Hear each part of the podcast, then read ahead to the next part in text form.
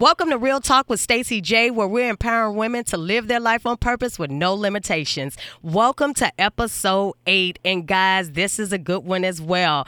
I had the opportunity to meet this young lady at a conference, and we talked about her workshop that she's going to have coming up soon called I Love My Daughter But, right? So if you're a mother, uh, trust me, you know what I'm saying because kids can be a handful. Um, the dynamics of relationship with mother and daughter can be challenging. But I am welcoming Ann M. Dillard to the show. Welcome, Ann. Thank you, Stacey J. Thank you for having me on your show. It's a pleasure to be here with you today. Yes, I told you we were going to do this, girl. And Ann is a licensed marriage and family therapist. She's a, a educational trainer and a consultant. And one thing that um, well, beside her beautiful spirit that led me to her was that she gave me a flyer, and the flyer said, I love my mother, but. And so I was like very interested because um, if you've listened to me on different platforms before, I've spoken about um, me not having.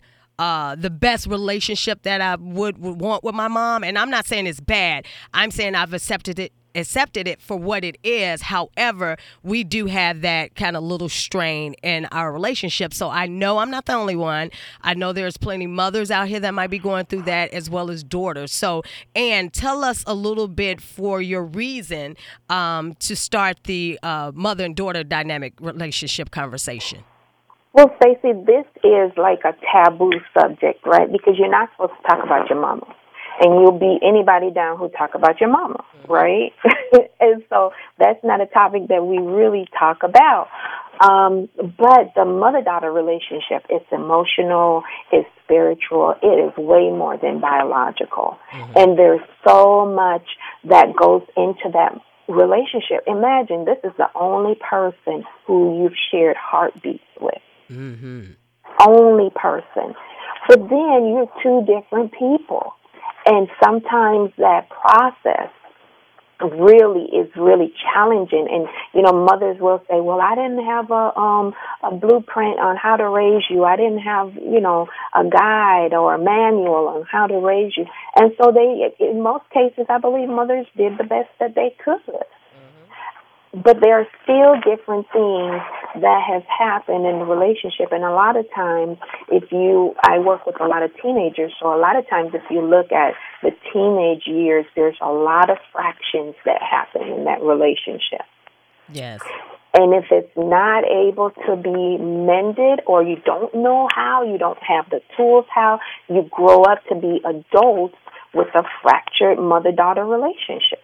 Mhm yeah. Yeah. And, and it happens all the time and and I think it's you know how they say two women in the house and as girls sometimes get older they start as they say smelling themselves um they're getting their own personality in place and sometimes it rears its ugly head against you know your your mom. And so one of the things that I know um, for a fact that it's hard to sometimes have these conversations with your um, daughter, but also daughter to mother. You know what I mean? Because there really is no blueprint, but then there's the responsibility of learning how to uh, build a better relationship with your child. Now, I know that for you yourself, um, were plagued with sexual and physical abuse um, that contribute to self esteem uh, issues and abandonment. Do you feel like those issues that may happen with teen girls um, and they don't share it with their parents is a contribution to their attitude being bad?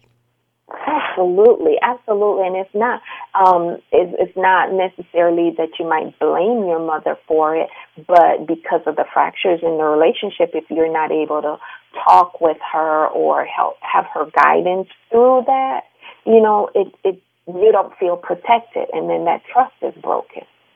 Yeah, I, I and I, I totally think that you know if we do take the time to sit down and i know we're overworked um, we're busy you know and then now people families are um, being a little bit more torn apart because you got the cell phones you know nobody's sitting at dinner and eating and you know and i'm guilty of when you know i was raising my kids you know you look back now and say hey i wish i would have did some things differently. Um, and again, I had no, you know, the blueprint. And because if you look at how you may have been raised with, from your mom, you may make a change or you may kind of follow some of those footsteps. And so that now that you see the same thing reoccurring in your life with your children as your mother, so how do you suggest that they we start the conversation to break that chain? I think it's really, really important. I um, just co-authored a book called Unchain My Legacy, and in that I talked about what I wish I had known when I was 13, and the process for doing that was was connecting with my daughter Mm-hmm. Because I, you know, when when I was growing up, I'd say I'd say things like I'd never do that to my children. I'd never do that to my children. Mm-hmm. But what the reality is is that without the proper skills, without the proper mentorship and guidance, you end up repeating those things. Mm-hmm. And sometimes you don't even know you're repeating it until you see traces of yourself in your children. Mm-hmm. And so in that chapter, I talked about my relationship with my daughter and how I was never able to express myself emotionally. And I created an environment where my daughter couldn't express herself emotionally. Mm-hmm. And I turned to food because food was a comfort and nobody really controlled how much of it I ate or what I did with it. And I watched her go through that same cycle. Yeah.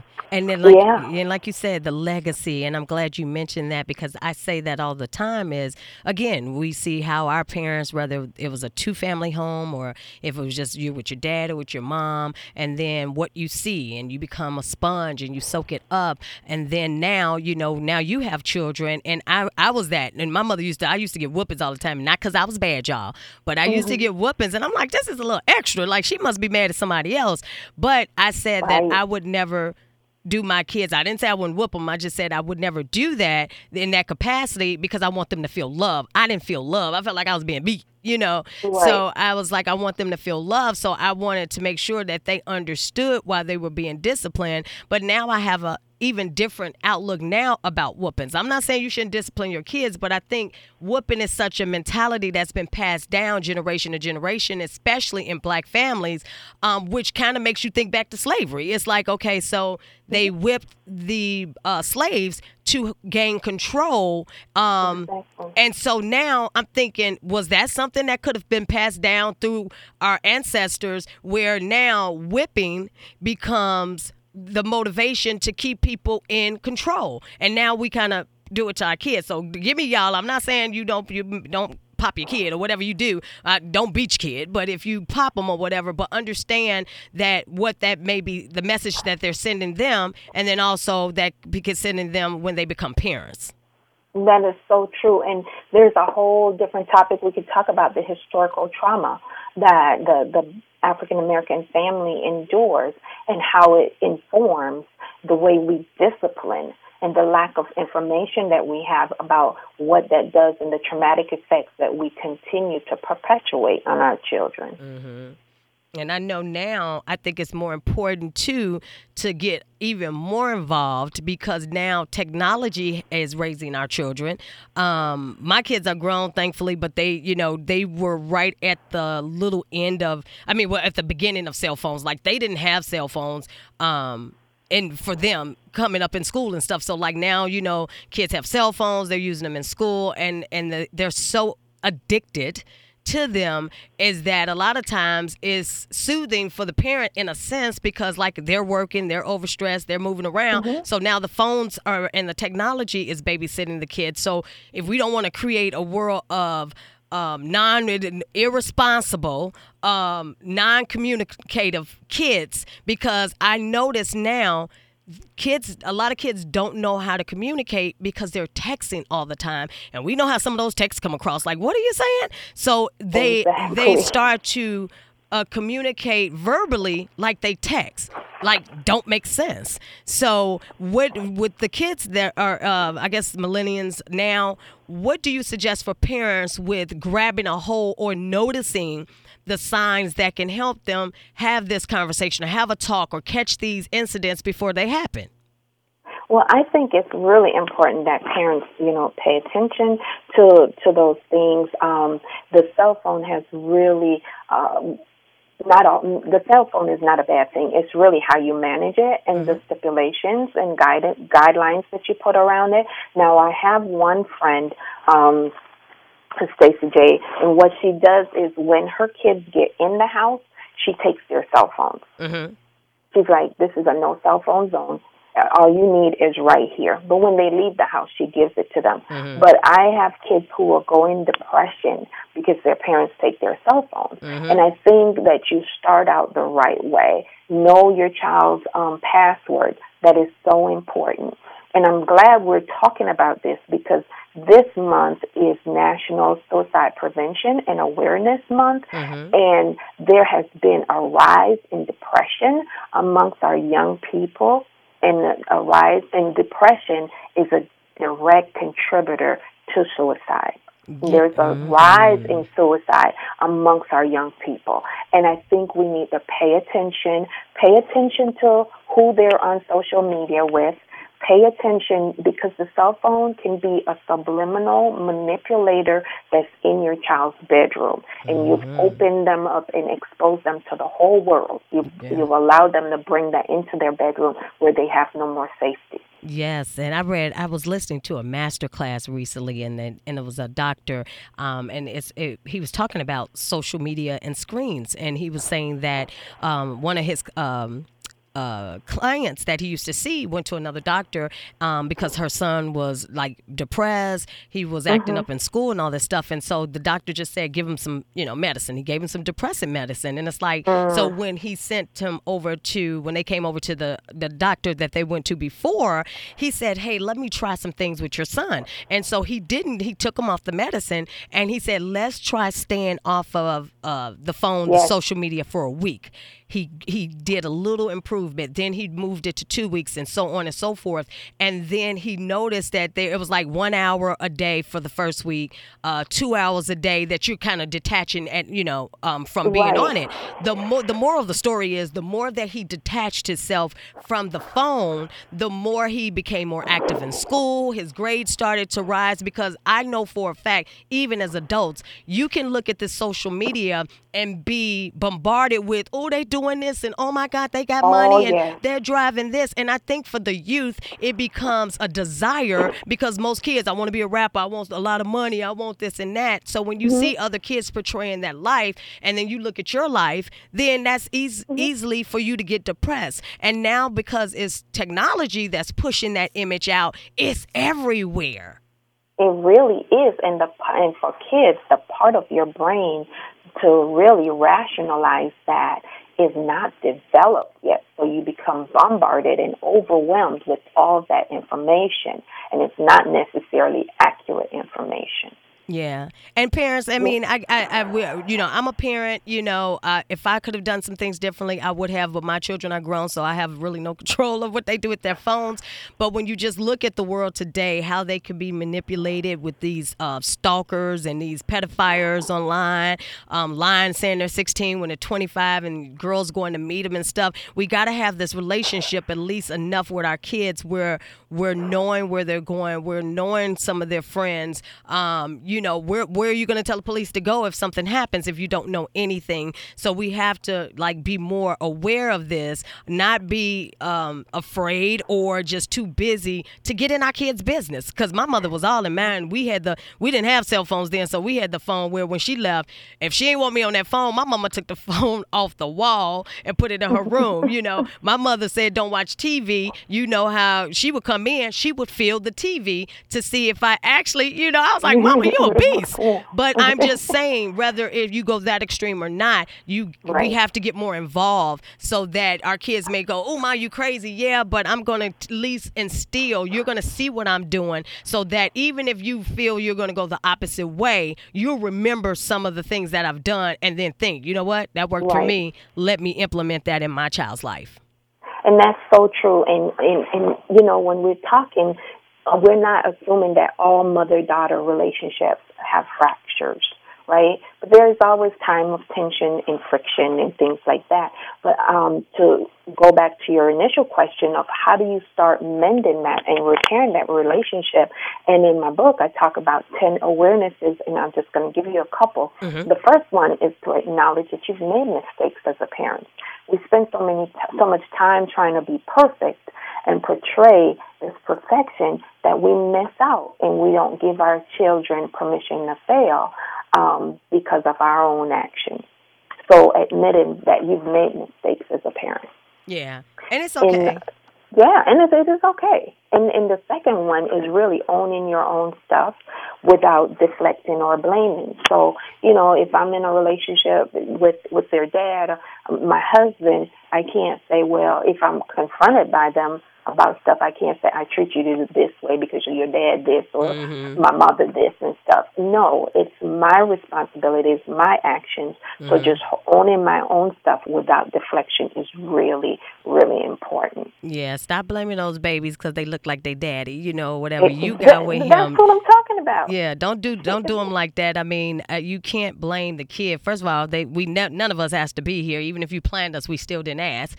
Um, but I think it's a ever uh, ever changing society, and that is a conversation that needs to be had all the time on all levels from now until the end of time um, because people are scarred, people are hurt, and and had rough upbringings, and we sometimes perpetuate that on our kids. So I definitely the book is called Unchain My Legacy. Yes, you guys definitely pick it up. It's worth it. You want to build a better relationship, not even with your you know just your daughter, your kids, period. But I know mothers yeah. and daughters, just like fathers and sons, have that little uh, you know bump in the road and that and bumping heads. So definitely take the time to um, get the book, uh, find out what those steps are, you know, yes. and and just really, you know, dive into your kid's life a little bit, just gradually, you know, get them involved with what you're involved in, you know, um, show them the way so that you know when they get older, these are just little things that they might still remember and say, hey, I remember my mom used to say this and do this. I'm gonna try it. It worked.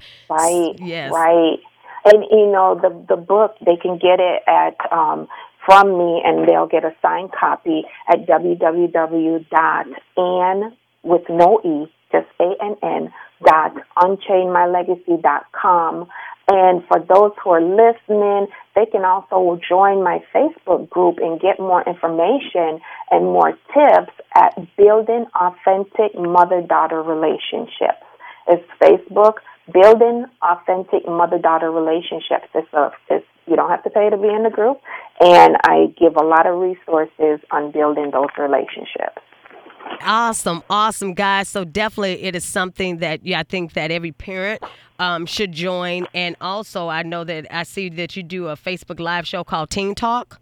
I do every Monday night at 8 p.m. And oh my gosh, we just had a dynamic show. I had a guest speaker on, and we were talking about um, depression in black males. Oh. It was amazing.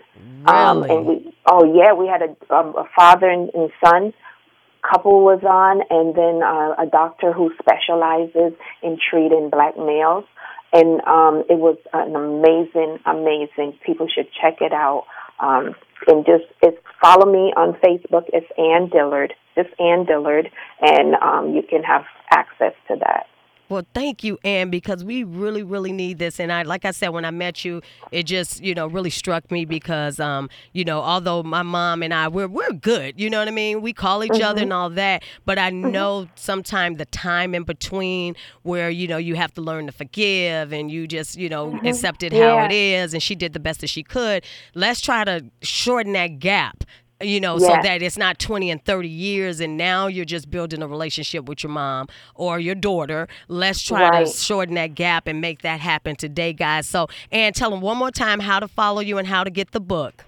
Okay, you can get the book at www.ann, that's A-N-N, dot unchainmylegacy.com. You can follow me on Facebook at Ann Dillard, D-I-L-L-A-R-D, and you can join my Facebook group at Building Authentic Mother Daughter Relationships.